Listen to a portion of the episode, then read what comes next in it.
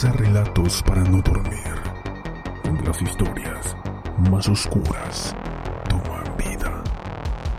Comenzamos.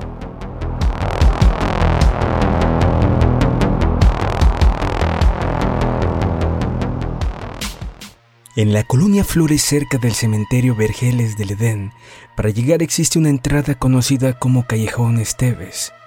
Al final de esa calle, en la casa número 11, vivía Hugo Ernesto Osorio Chávez, de 51 años, un ex policía de la Policía Nacional Civil, quien fue retirado en 2005 por conductas agresivas sexualmente y quien aparentemente trabajaba como coyota de personas que buscaban emigrar hacia los Estados Unidos quien sería hoy conocido como el psicópata de Chalchuapa. Antes de comenzar, los invito a que nos sigan a través de Instagram. Nos encuentran como relatos para no dormir. Sin más, continuemos con nuestro caso.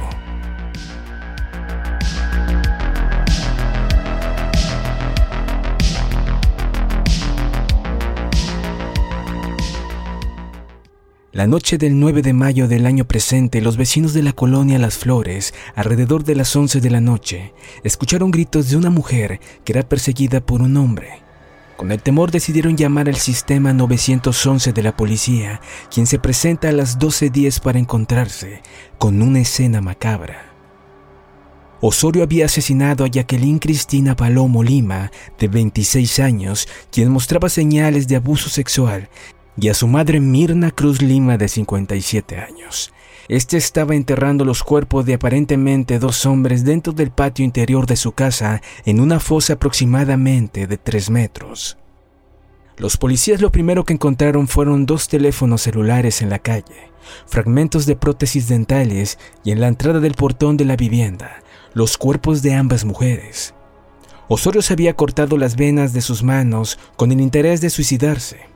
Sin embargo, los policías lograron trasladarlo a un centro asistencial para salvarle la vida y poder hacer justicia contra las víctimas. La policía junto a la fiscalía acercó la escena y han encontrado indicios que podrían existir más cuerpos enterrados en dicha vivienda.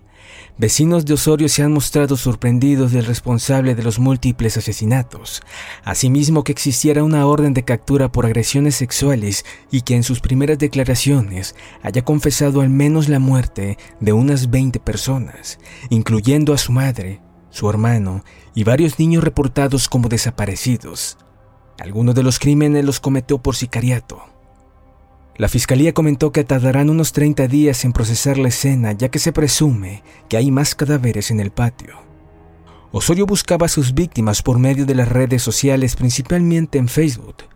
Así conoció que Cristina era cosmetóloga, pero también trabajaba en una gasolinera de Santa Ana y quien pronto le presentó a su madre una exsecretaria jubilada que había puesto una tienda cerca del vecindario donde residía en las afueras de la ciudad de Santa Ana, a 24 kilómetros al norte de donde fue asesinada y quien tenía también un hijo. Alexis, menor que Cristina, este estudiaba tercer año de medicina en la Universidad de El Salvador, sede de Santa Ana. Era un joven callado pero con ansias de superación, quien paralelo a su carrera estudiaba mecánica obra de banco en busca de generar más recursos económicos. Estos últimos meses Osorio fue visto frecuentemente en la tienda. Al parecer indujo a la familia a que enviaran al joven a los Estados Unidos de forma ilegal y dijo que él podría lograrlo si conseguían una considerable suma de dinero. De acuerdo con parientes de las víctimas, hace tres días Mirna le había entregado a Hugo Ernesto la suma de 7 mil dólares como anticipo de pago para que Alexis se fuera hacia Estados Unidos, guiado por el hermano de Hugo Ernesto. Sin embargo, el viaje terminó en Chalchupa, en una fosa de tres metros. Siete de las primeras víctimas encontradas en la casa del ex policía en Chalchuapa eran mujeres y una niña. Asimismo, se ha logrado determinar dos menores de 9 y 2 años que podrían ser los que se habían desaparecido.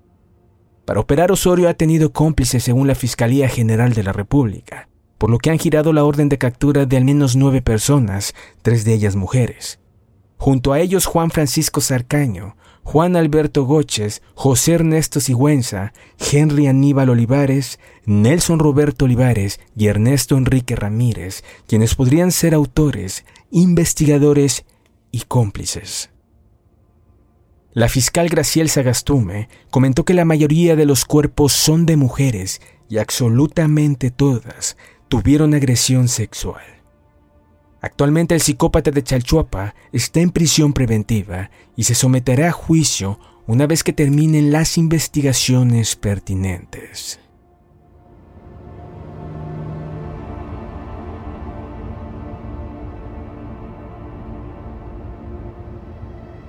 Si te ha gustado nuestro programa no olvides seguirnos. Tampoco olvides seguirnos a través de Instagram para que no te pierdas ninguna de las fotos que subimos sin censura de los casos que aquí hablamos.